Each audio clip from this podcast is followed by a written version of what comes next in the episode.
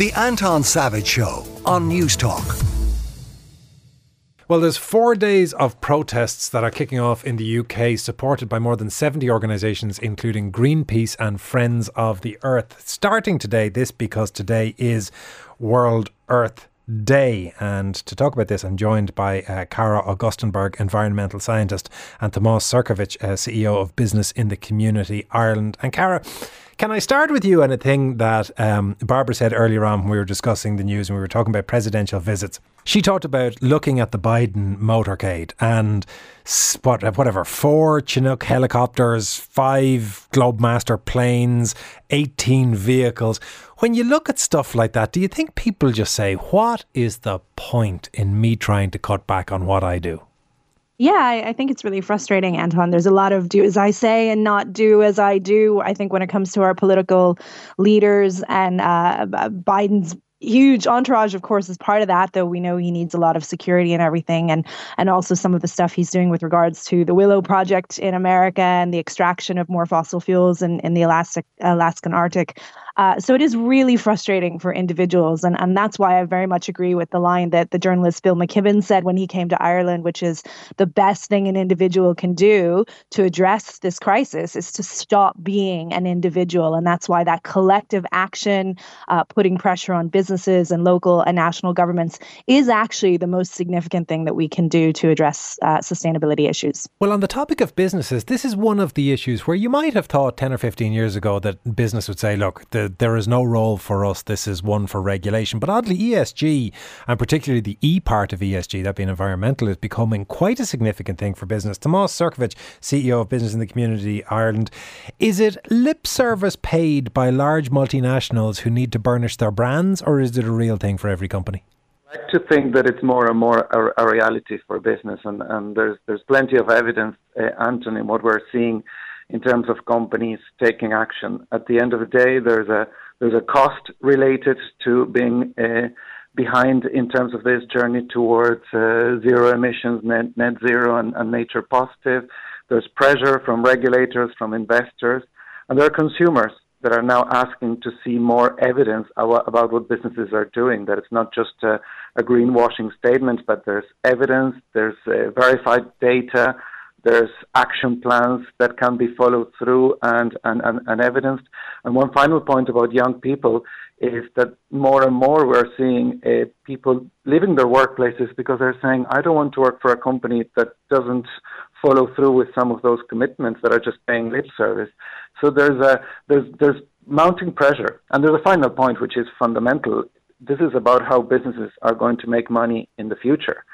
So they have to get into, into this journey one way or another. On that thing of the recruitment, obviously a number of years ago that was significant, particularly among the big US tech multinationals, where they were fighting for uh, recruitment talent. And one of the things that people would look for was their ESG um, commitments.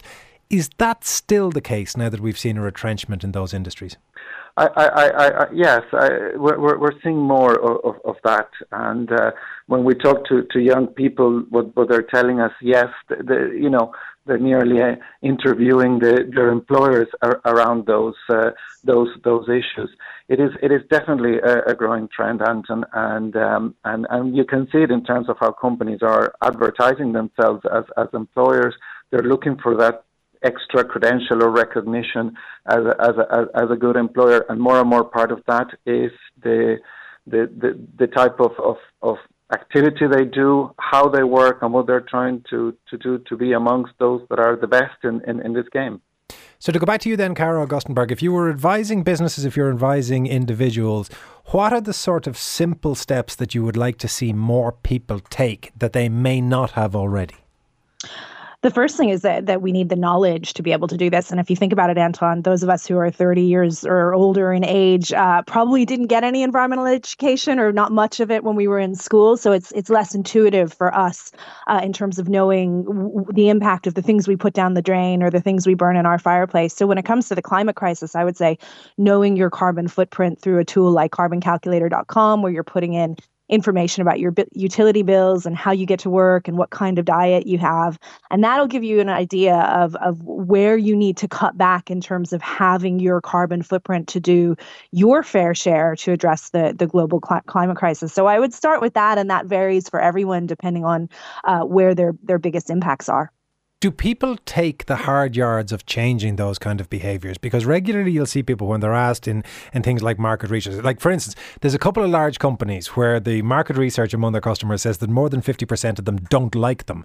Yet they continue to shop there or continue to use their service because it's quicker, easier, cheaper, any of the other reasons. Is there an element of the same with carbon that people will look and say, well, I'd like to do this, but actually changing my diet, actually changing my commute? Do people do that?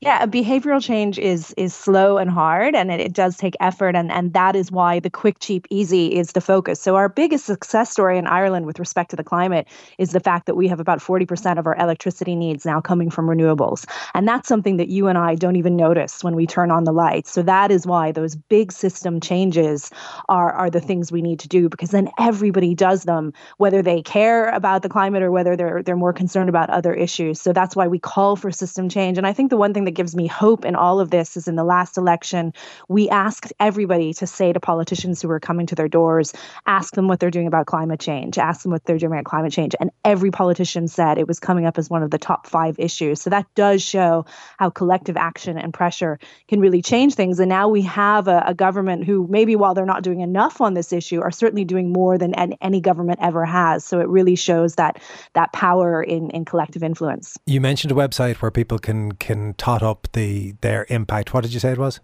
At carboncalculator.com, or if you Google uh, carbon footprint or, or any carbon calculator, there's lots of different tools out there for that. Cara, thank you very much. Likewise, Tomas, thank you. That is Cara Augustenborg, environmental scientist, and Tomas Sercovich, CEO of Business in the Community Ireland. The Anton Savage Show, Saturday morning at 9 on Newstalk.